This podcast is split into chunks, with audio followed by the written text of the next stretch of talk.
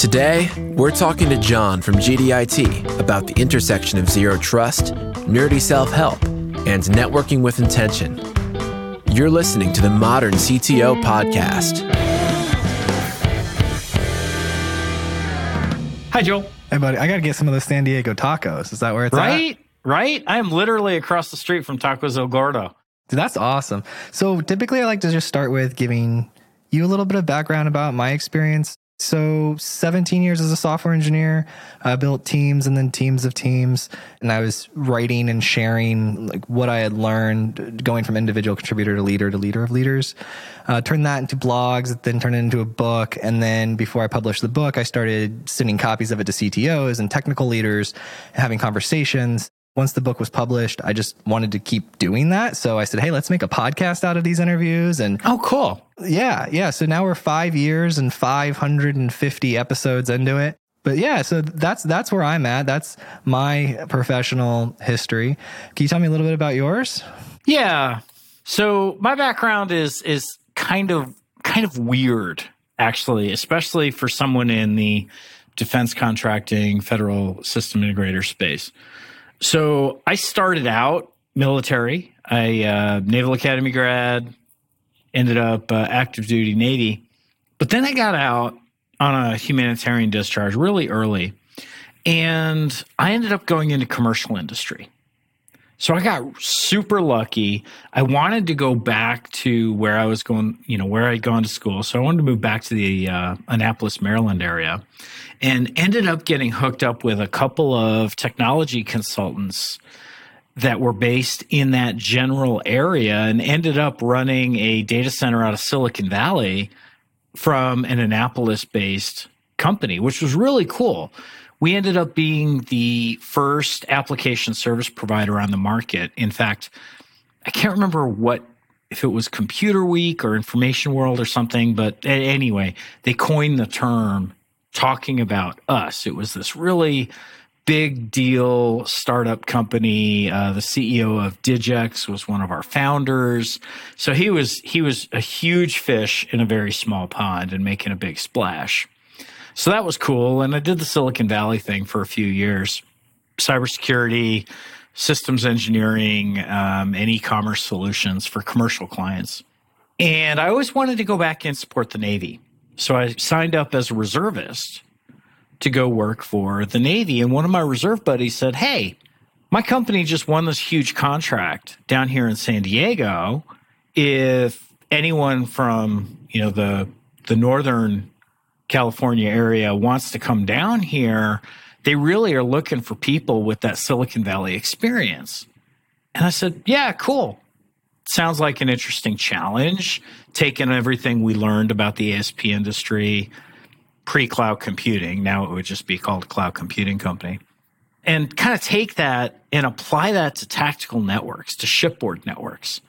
And it was cool because to me, it was this perfect mix of continuous service to the public sector, but also allowing me to solve hard problems. You know, I like to approach things. I was always, as a kid, I was always fascinated by puzzles. You know, I was I was that kid that took everything apart just to see if I could put it back together, and I got a lot of trouble for it because it didn't always work. But at least I learned a lot, right? So for me, approaching things as a puzzle was interesting to me. So that was like the ultimate puzzle. How do I get these commercial practices to work in these DoD environments that everyone told me, you know, I was completely off my nut for even going down there. It's like, why would you do that? You make so much more money up here. We deal with newer technology. I was like, look, I, I kind of enjoy the challenge. And it was a huge challenge and we did some really cool stuff. So I just fell in love again with my job because it was an opportunity for me to figure out how to make those square pegs kind of fit in those round holes of defense acquisition. And I haven't looked back. I've been doing that. See, I moved to San Diego in 2004 and I've been doing it ever since. I mean, I moved since moved to the East Coast um, living in Northern Virginia doing the the DC Beltway thing. But my heart really is into using technology not for technology's sake, but to solve challenges, to solve problems. And that's the way I approach things. And that's why I love what I do and kind of where I'm approaching things is I'm not here to sell a product. I'm not here, you know, as, as a representative of a soft, a specific software component or specific hardware component. I solve problems that the government isn't quite sure how to solve on their own. And I work with them, I partner with them to say, all right, you say you want this this thing or this solution. Why do you want that thing? What are you trying to do? What are you trying to accomplish? Well, let's figure out how to get there rather than say, you know what, I want this thing. And and I think, gosh, this is almost a therapy session now. Um, I think the reason I approach things this way is because when I worked for that that service provider in Maryland, our CEO was a big big proponent of the Nordstrom way. Right, he was a huge fan of that. In fact, we were uh, we ended up a chapter in one of the reprints, uh, one of the editions of the Nordstrom Way. So he was hell bent on this idea that we don't have customers, we have clients you don't go to McDonald's and roll up in the drive through and say, well, you know, I'm feeling a little peckish. What's good today? Right. You go to McDonald's because you know you're hungry. You want a, a Big Mac or a quarter pounder or a filet of fish, whatever. And you know about what you're willing to pay for it. And you're going to get that thing and that's it. He likened it not to retail, but to more of a professional services thing. You know, attorneys have clients. You go to an attorney with a problem. You say, look, I don't know how to solve it. You're smarter than I am in this realm. You tell me how to address this challenge and we'll figure it out together. And that's based on trust. That's based on relationship. That's not based on transactions. So that's how I've approached this industry as, you know, I want to be that trusted partner I want to find out what's really keeping you up at night, what's really bugging you. And then let's figure out how do we apply technology and some process changes and some other changes collectively to address that core problem, not just you come to me asking for X, I provide you X at the lowest possible price that I'm willing to sell it for you uh, for, and you decide whether you're willing to pay that or not. Does that make sense? Yeah, no, I get exactly what you're saying because you know, for all those years I did software development, I had a business partner who handled all the sales and the executive side of things. And I just was making sure the tech was good and yeah. came through on the promises that were sold and all of that. And then when I went out to do it on my own and like here at this company where I'm the CEO, I had to learn the, the nasty S word, you know, sales, right? right. And so I was, as an engineer, you know, I was like very not into it. In my head, when I, someone said sales, I thought used car salesman, you know, and I was like, I don't want to, yeah. I don't want to do that. But then you, you, you quickly watch your savings go away and you're like, all right, I have to make sales. and then uh, I started realizing after getting into it that it is exactly, at least my business, is exactly like how you described. It's like we're constantly disqualifying people. And if they happen to meet all the indicators, it's like, great. You know, it's yeah. like, what audience do you want to reach? Okay. You know, how do you, what message do you want to get? Do you have all of this stuff together? Okay. Well, then knowing all of that, we can help you do that. And here's what it looks like. I would say that I have a newfound respect for salespeople who can chain sales calls back to back all day. Yeah, that's tough work. It, it is not an easy thing to do for sure. Dude, that's so cool. And so when you said uh, San Diego. I'd been out there a couple times, and it is definitely uh, like a military type town. There's a it there's is. a lot of industry out there.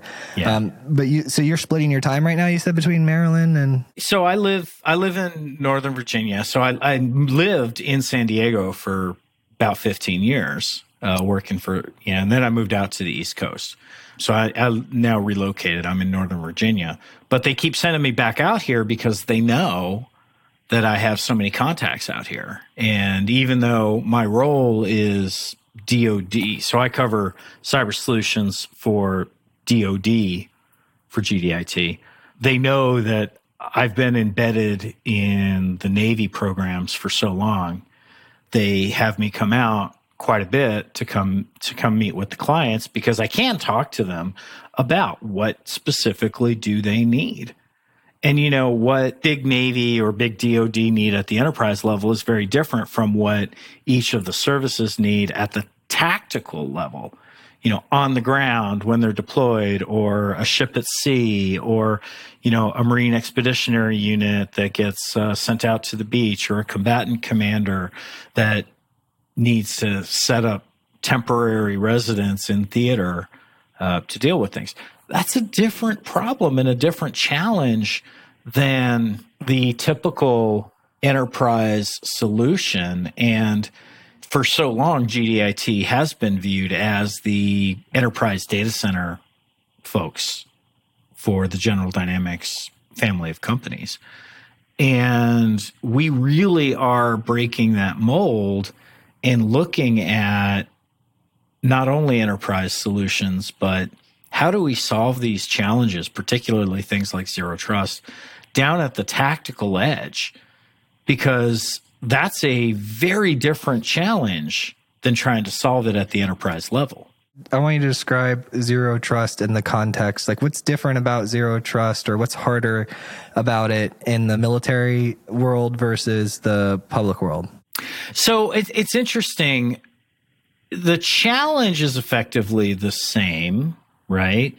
Which is balancing the needs for protecting data from our adversaries, whether they're criminals or nation state actors, and making them available to the people who need access to those digital assets in order to execute the organizational mission you know whether it's a, a, business goal or some some military mission but i think what's fundamentally different between the two is in commercial industry we're comfortable with the idea of i'll call them attritable assets that's a very a very military term but you know basically i'm comfortable with the idea that there's some information that if it leaks it's not going to be critical to our overall mission you know, it's not going to kill us. It's not going to ruin our position in the market space.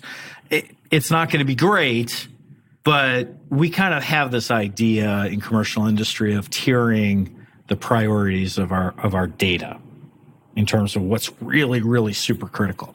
You know, our research and development intellectual property stuff is, is probably the most critical.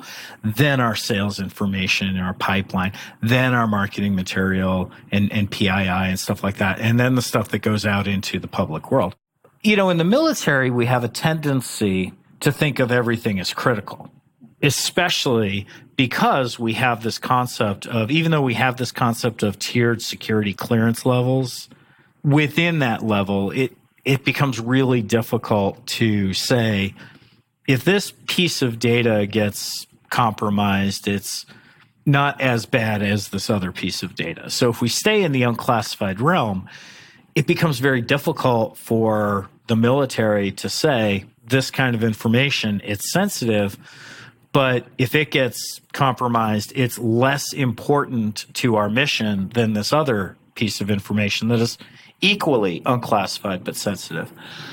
So I think that's the challenge is that we have a you know a tendency in the in the defense department and the military to apply blanket security policies across the board. And where zero trust comes into play is it allows us the ability to be more dynamic about our security controls. And it does so not because we want to apply less security to a certain data element, but because we need to execute a mission. And when you are so blanket in your categorization of data, you have a binary decision security is on or it's off. And when chips are down and you need to make something happen, if the policies and the procedures and, and the rules don't allow you to do it, you, you go the extreme other case and say, fine, I'm just going to go with it and see what happens because we've got to execute this mission. And zero trust allows us to, to live in that middle ground, which is pretty cool because we need to share information in order to meet our mission goals. And those mission goals don't have to be military, right? I currently do work for the military, but we support all federal federal agencies and a lot of state and local agencies as well. And this idea of providing dynamic security can apply across the board. You know, I was having this conversation with the director for identity and credentialing over at uh, FEMA, you know, Federal Emergency Management Agency. And um, we were talking about zero trust at the edge, ICAM at the edge. And we came up with the use case, you know, what would you do this with, right? It's all about use cases of disaster recovery.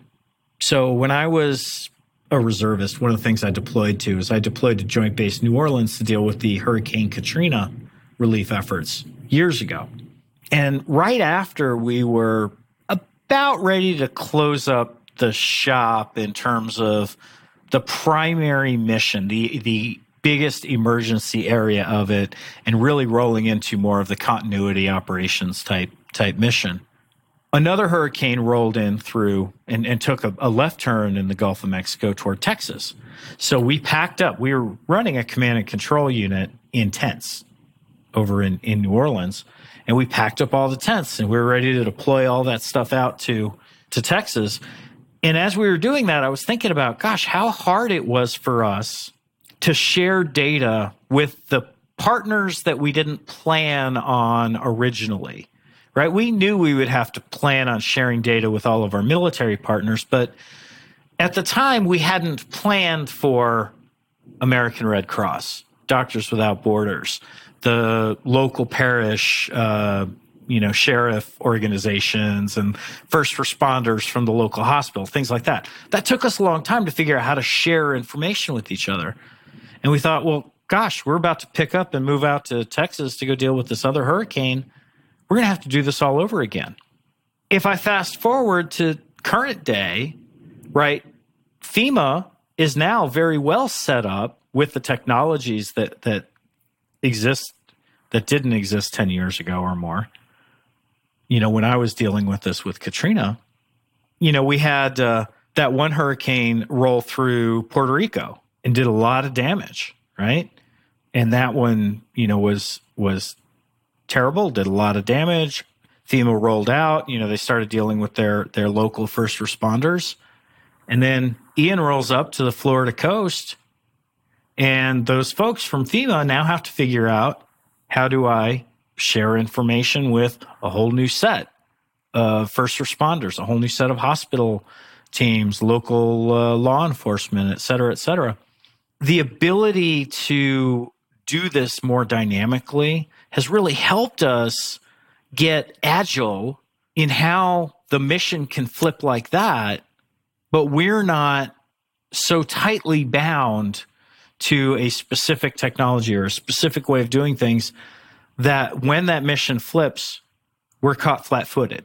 And I think that's what's really cool about doing this at the edge as opposed to at the at the enterprise. Things are a lot more dynamic. The problems, the challenges are a lot more complex, and it's more of a it's more of a puzzle to solve. So to me, I, I gravitate toward that kind of use case.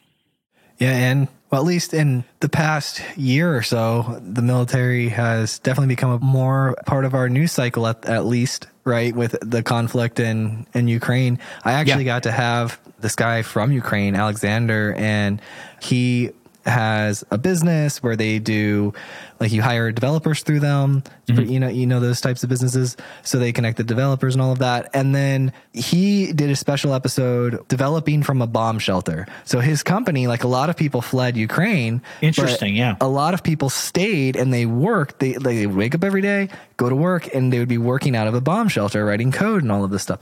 And i was like wow that is a, a crazy reality that they were experiencing. Like, have you ever experienced? We've never experienced that in America where we're getting shot with stuff and we're like in bomb shelters doing podcasts, you know? Yeah. Fortunately, I haven't had to get to that extreme, but you know, this, this last two years dealing with COVID has taught us a lot about how things change and how change throws away a lot of our assumptions on how we look at things. And it's funny, you know, I talk to a lot of people about, oh, let's use AI and ML to monitor user behavior and manage our computer networks and, you know, automate the response and, and that sort of things because they can act more, more quickly than a human. It's like, yeah, they can. That's true. But when life throws you some kind of crazy curveball, whether it's having to work out of a bomb shelter because, you know, your your city is literally under siege, or, you know, there's this global pandemic that's forced a, a dramatic change in how we do things. The thing about AI and ML based solutions, especially security solutions, is they make decisions based on rules, right? And those rules are defined either as an input in the case of, of heuristic based solutions, or in the case of you know truly dynamic solutions, they're based on what they've established over time as quote unquote normal. Well, the minute normal changes, those systems have to go back into learning mode.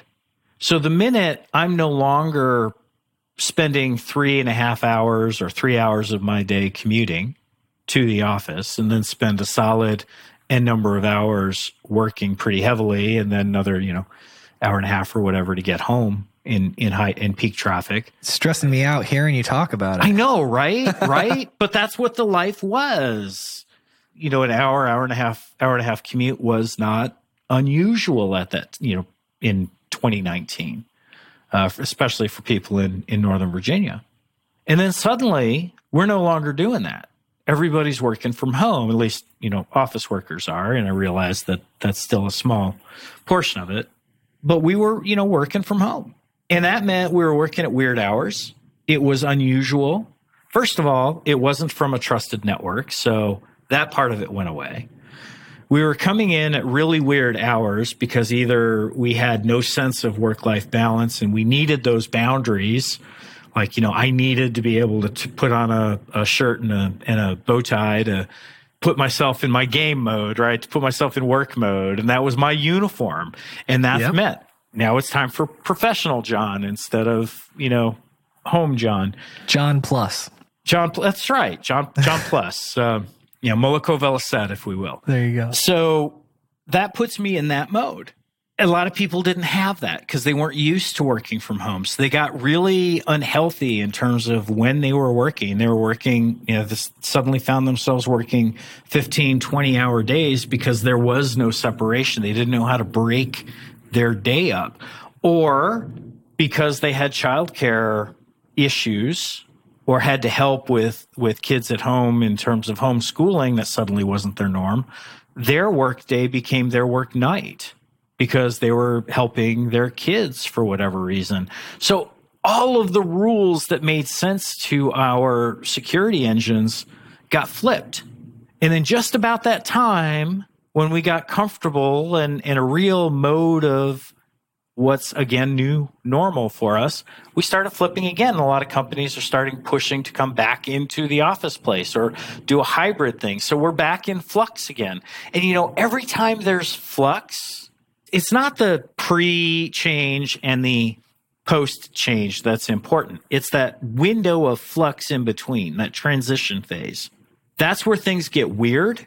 And that's where there are frankly opportunities for our adversaries to sneak in under the radar and not get noticed because we don't know what's normal and what's not. So it could just be some blip, some anomaly that we can't attribute to anything. And that's where windows of opportunity show themselves even with the best AI and ML enabled detection remediation tools. Every time we change what we define as normal from a process, every time something weird happens, there's an opportunity. With chaos brings opportunity. And that's an op- a real opportunity for our adversaries. And that's what scares me the most, I think, about the future is as we get more dynamic and as the changes keep rolling, if we don't prepare ourselves to be flexible and agile, we're going to have a lot of situations where we're caught flat footed and we are going to open up opportunities for those who want to do us harm to sneak in without us knowing. You know, I, I, I kind of liken it to being a I, to being a boxer. I used to box in college. There's that that famous Mike Tyson quote, right? Everyone's got a plan. Yeah. Till they get punched in the mouth. And it's it's a thing, man. It's a thing. You know exactly how you're going to go up against the person that you're up against in the ring, right up until you get popped in the mouth and then it all comes back to your training and how resilient you are, how well you can take that first hit and not just crumble from it, either physically crumble or you get so vapor locked in your head that you just don't know what to do. Yeah, I'm I'm the person that just gets back up. Like I, yeah, exactly. You keep going. Yeah, I I got I got lucky um, when I was 12 years old. I got hit by a car and I was in a wheelchair oh. for a year and had to go through the process of like learning how to walk again and all of that. And you know, through that, it taught me a lot of humility, having people help me shower and go to the bathroom. Yeah. And it also taught me persistence because, you know, you'd sit there in the rehab and flex your calf muscle 100 times a day and it took two months for it to start coming back and getting feeling in it and so i just learned like i guess that's the moment when like it just happened like that my brain got wired and then that's helped me out you know as i went through things in high school and in my 20s and in my 30s um, it's just like there's really no other option you can either sit around and cry and go yeah. nowhere and that path sucks because um, you know it's so far from my reality to to not get back up and keep going. And when you do, you learn a whole lot, and then you can become like proud of yourself.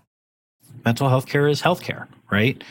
If we're not honest with ourselves about how we're feeling, just as if we're not honest with ourselves about physically how we're doing, we're just going to cause ourselves more damage. And I think that anything we can do to open up that conversation is is is a wonderful thing. And you know, bringing it back to our particular company, you know, one of the things I love about GDIT is that we are at the leadership level, at the highest levels, big proponents of mental health care as as healthcare. One of the things our our president sponsored, you know, as, as a large scale project within the company was this program called How Are You Doing Really? Or How Are You Really?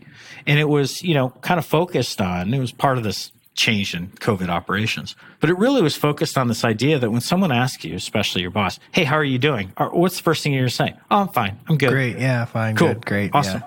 You know, and then that's it. We drop it. And she really challenged all the leaders in the organization to say, no, no, don't let it stop there. Finish, finish up, follow up with, well, how are you really? You know, what's going on in your life? And then are you, like for me, I did not have that. I didn't yeah. necessarily have those people around me. Like you yeah. have that in your culture and it's happening at your company. When I was going through, I didn't have it around me, which has allowed me to to grow in the sense uh, specifically for me it's getting involved with church and my community. Be around these people that yeah. care about you and they'll ask you that and you can confide in them. And having that network and building that for yourself is like human 101 build yeah. a network of people who care who have your best interest in mind and and who who are there.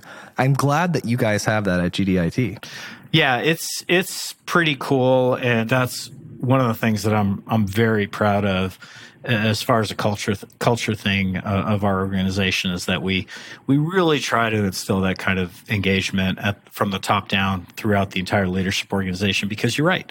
Building that network of people who care about you as a human that's foundational man. And, and you guys are a huge company right? I mean you're yeah. like tens of thousands of employees right? Yeah.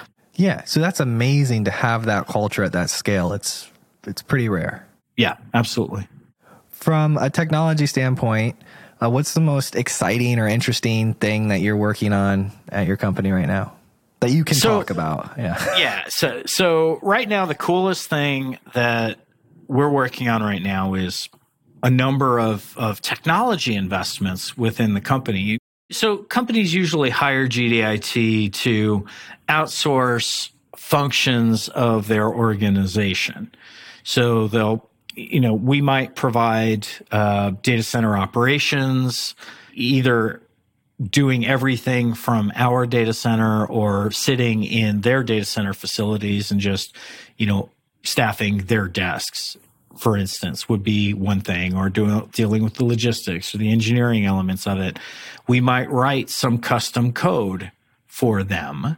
So we have software developers and data scientists and systems and software engineers and things like that who who go out and solve problems for the government. But it's always you know hey do this thing for us rather than you know build a thing and then we sell the thing.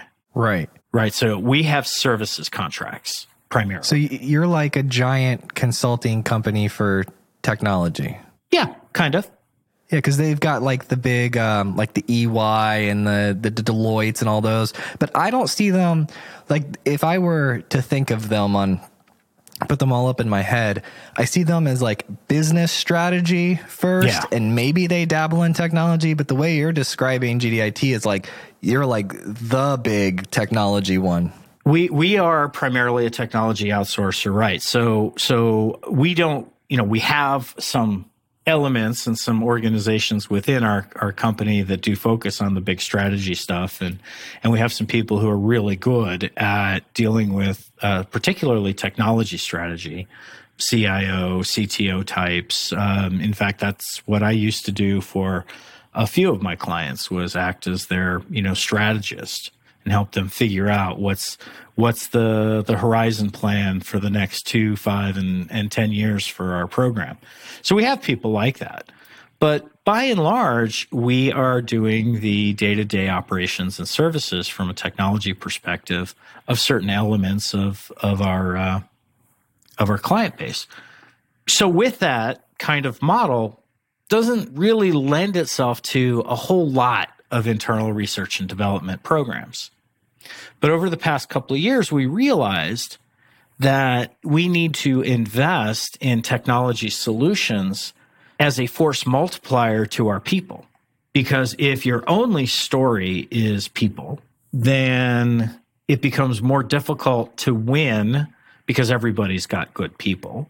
Well, especially when the technology's out there, it exists. Other competitors can come along and, and build that technology Right, and make their right. people better people, for lack of a better term. Right. So then you're so then you're either into a beauty contest where my people are, you know, better than your people and then the government decides or it's a price shootout.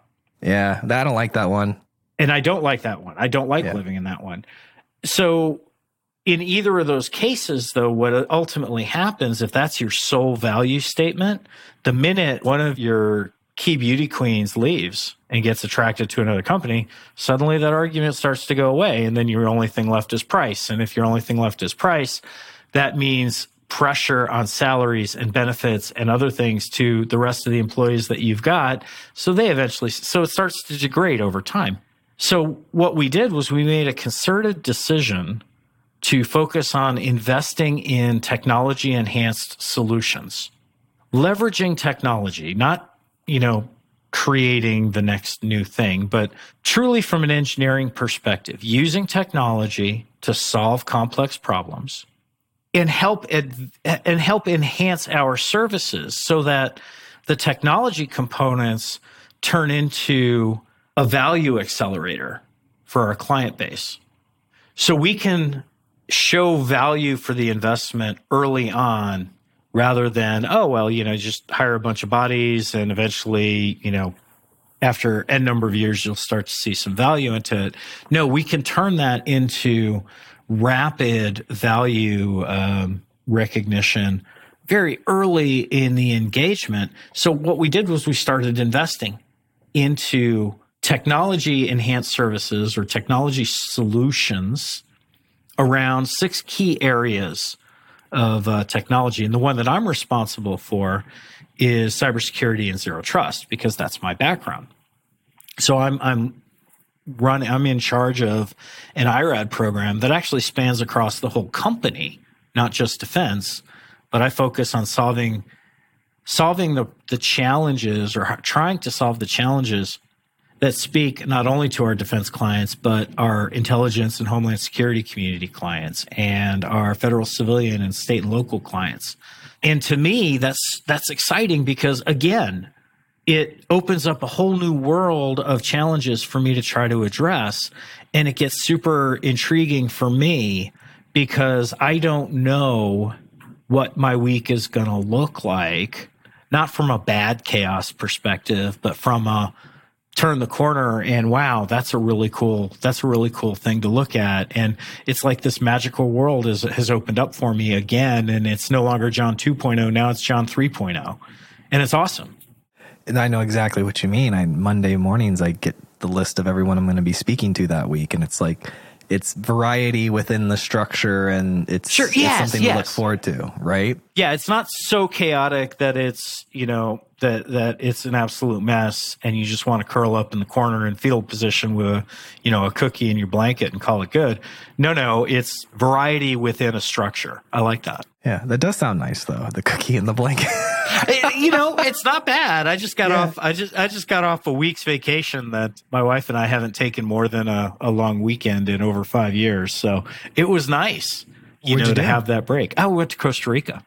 Dude, that's so cool. And then the last one, I want to make sure you must be hiring, right? So, how do people learn more about potentially working with you, like, or on your team? Um, do they have to have security clearances? Where do they go to learn more? Yeah, you know, obviously, gdit.com slash careers is a great place to start, right? But the key to getting hired at a super large organization like like GDIT, I think, is making those personal connections right? Because you can you can do the send your resume through the recruiter mill and you know hope that you hit enough of the hope that you hit enough of the uh, keywords that you get past the first screen.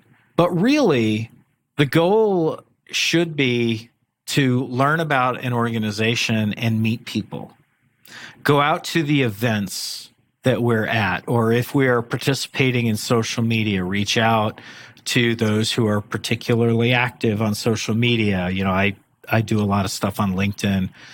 Some stuff is, you know, GDIT specific. Other stuff is, hey, this is a really good blog that I've read, or this is an interesting post that that I want to, you know, that I want to echo. And get engaged with those individuals and then say in some side channel, hey, you know, I'm interested in joining your company and I saw some Could you introduce me to, or could you give me some more advice on how to do it? Because if you can get in front of the hiring manager, if you can get your name in front of that person, they can go back to the recruiter and say, you know, Joel applied for this for this gig and I didn't see them. I kind of expected to see them in the the resume folders for for you know the queue to to interview why, you know, why didn't he make the cut? And I can either give you some feedback and say, well, you know, here's why, or say, you know, I really think even though they may not meet all of the all of the keywords, we should give them a chance because for XYZ reason.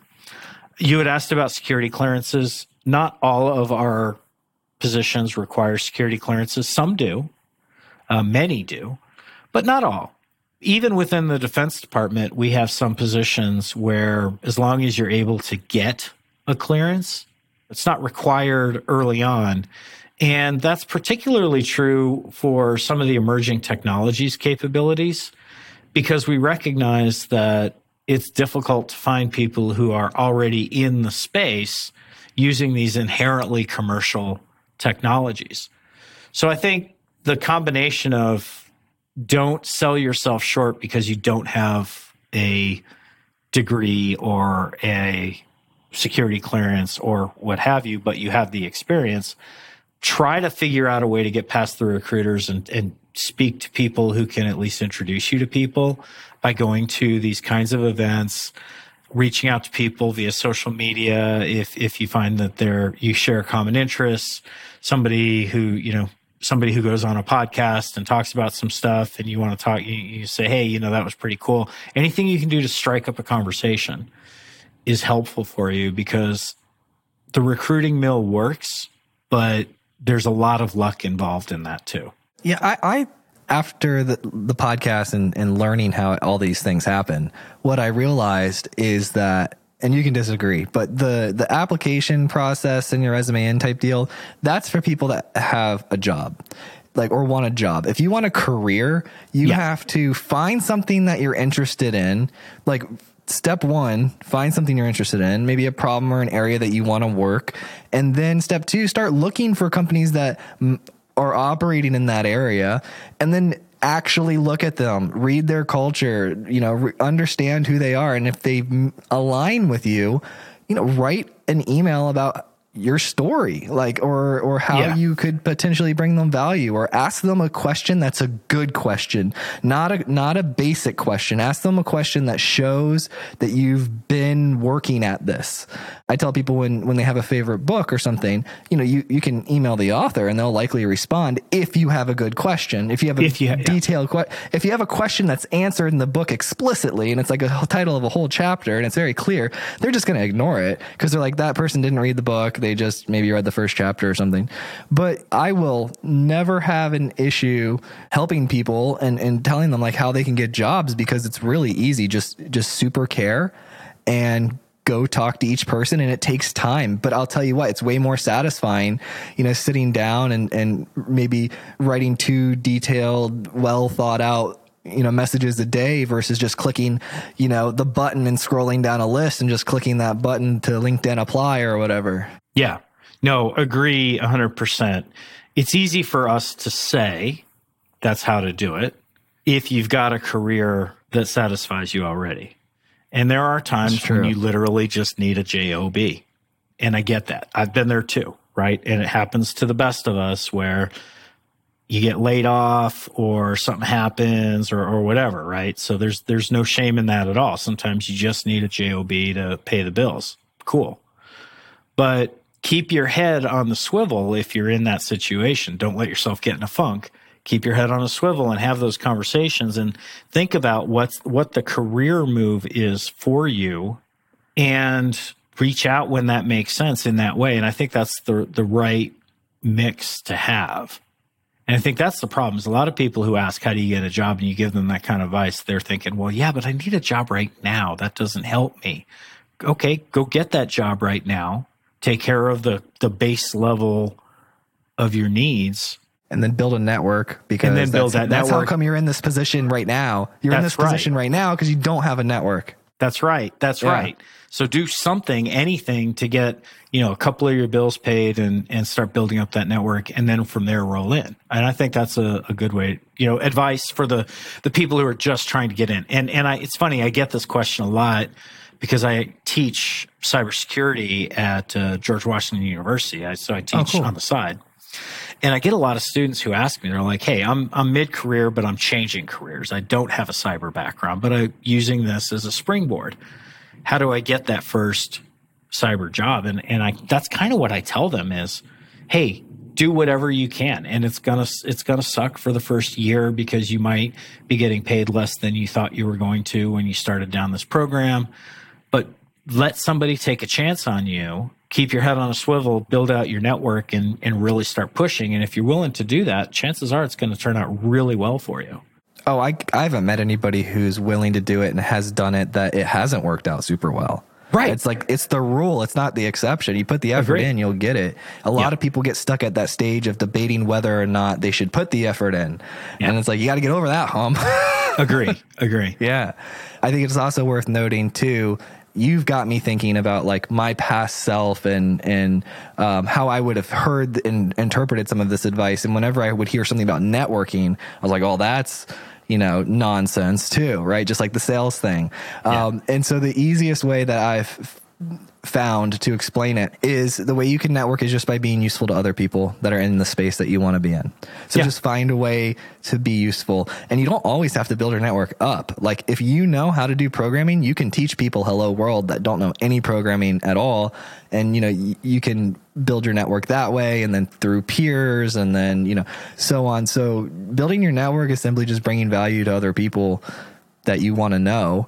It's not uh, gimmicky or exchanging business cards at scale to as many as you can get. It's just about being useful to other people because then you know you get one piece of trust you get into that network or that node to trust you then they'll refer you and talk about you to their whole network so it's a compounding effect Yeah, I, I agree. And I just want to circle this back all the way back to zero trust for just a second, because there's Yeah. one thing that I think is worth bringing up is that, you know, being useful to someone and having that work, that's what executing the mission is all about.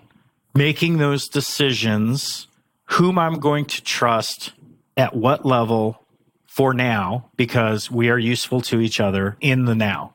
And maybe that turns into a long term thing. Maybe it's a very short term thing. And that's okay.